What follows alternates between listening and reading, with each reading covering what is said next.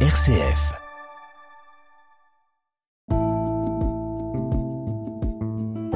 Regard chrétien sur l'actualité. Dorothée Scholz.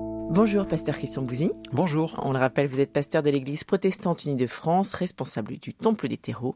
Et c'est avec vous aujourd'hui que nous allons porter notre regard chrétien sur l'actualité de cette semaine. Et je vous propose évidemment de commencer par cette actualité incontournable depuis plusieurs semaines, voire plusieurs mois.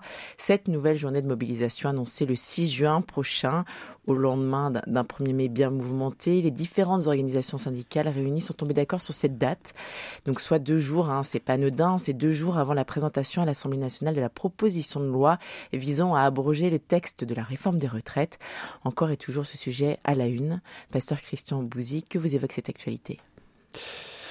Eh bien, on ne peut pas ignorer que nous traversons une grave crise démocratique, qui certes ne date pas d'hier, mais qui s'est aggravée encore un peu plus avec la réforme de la retraite. Et nos élus, mais aussi nos institutions politiques, sont l'objet d'une profonde défiance Beaucoup de gens ne font plus confiance en ceux qui les gouvernent et sont pleins de ressentiment, d'amertume.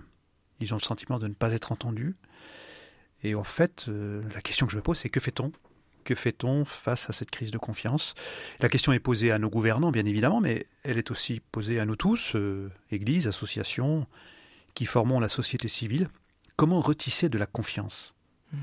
Car nous avons besoin de retrouver une cohésion, nous avons besoin d'unir toutes nos forces et toutes nos énergies pour euh, faire face euh, aux défis qui nous attendent. Et il y en a des grands. Je pense en particulier aux défis euh, écologiques, de la lutte contre le réchauffement climatique et contre la destruction de la biodiversité. Mais il y a d'autres défis comme la crise du logement, comme la pauvreté qui s'aggrave, les, les, inégalités qui se creusent de plus en plus entre les uns et les autres.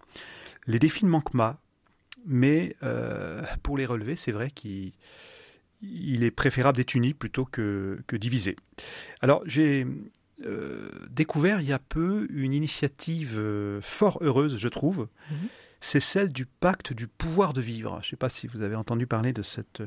En fait, c'est un collectif, mhm. le pacte du pouvoir de vivre. Un collectif qui euh, rassemble plus de 64 grandes organisations, des syndicats, des associations, parmi lesquelles il y a la Fondation d'Abbé Pierre, mhm. Emmaüs, le Secours catholique, mais aussi la Fédération de l'entraide protestante, la CIMAD, l'Armée du Salut.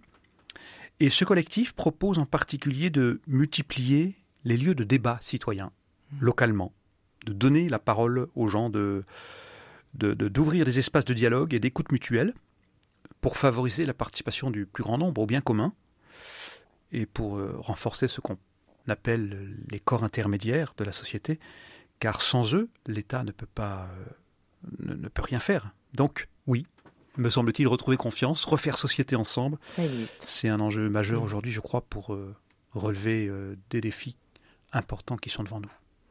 Alors vous parliez justement des inégalités. Euh, une a été mise en avant cette semaine. Euh, c'est ce fameux rapport mercredi qui a été publié, euh, puisque l'ONU alerte sur la gravité record de la crise alimentaire mondiale.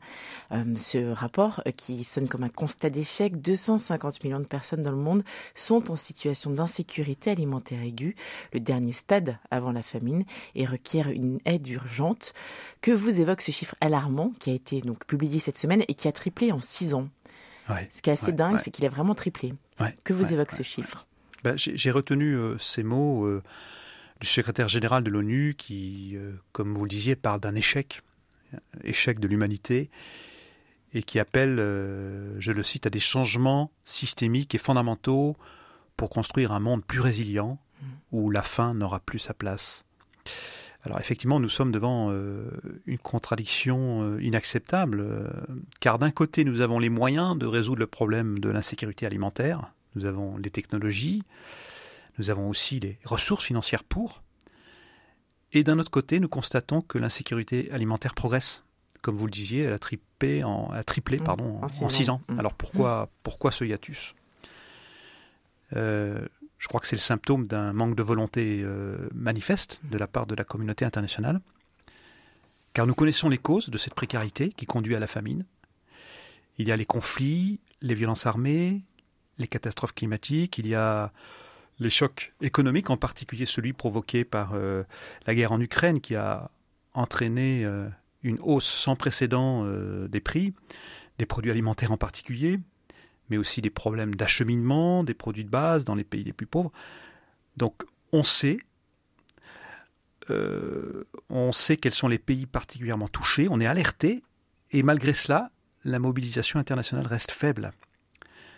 Et on attend que les territoires soient atteints par la famine pour débloquer des fonds, alors qu'il faudrait intervenir aussi en amont en apportant une assistance alimentaire aux pays vulnérables, euh, avant qu'ils basculent dans la famine, euh, en, leur en, leur apportant bien évidemment aussi des investissements pour renforcer la production agricole locale. Donc on a les solutions, on a les moyens, mais pas suffisamment de volonté. Alors d'où vient ce manque de volonté?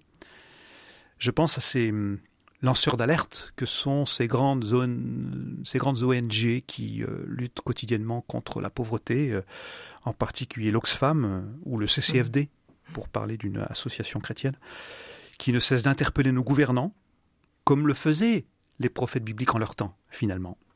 Alors comment se fait-il que nous restons sourds aux cris de ceux qui souffrent? Finalement, c'est je dirais, un appel à la conversion qui nous est lancé à, tous, un appel à nous recentrer sur l'essentiel, et l'essentiel n'est-il pas la solidarité euh, et la fraternité euh, avec tous? Eh bien, merci beaucoup, pasteur Christian Bouzy, d'avoir pris le temps de nous éclairer sur les actualités de cette semaine.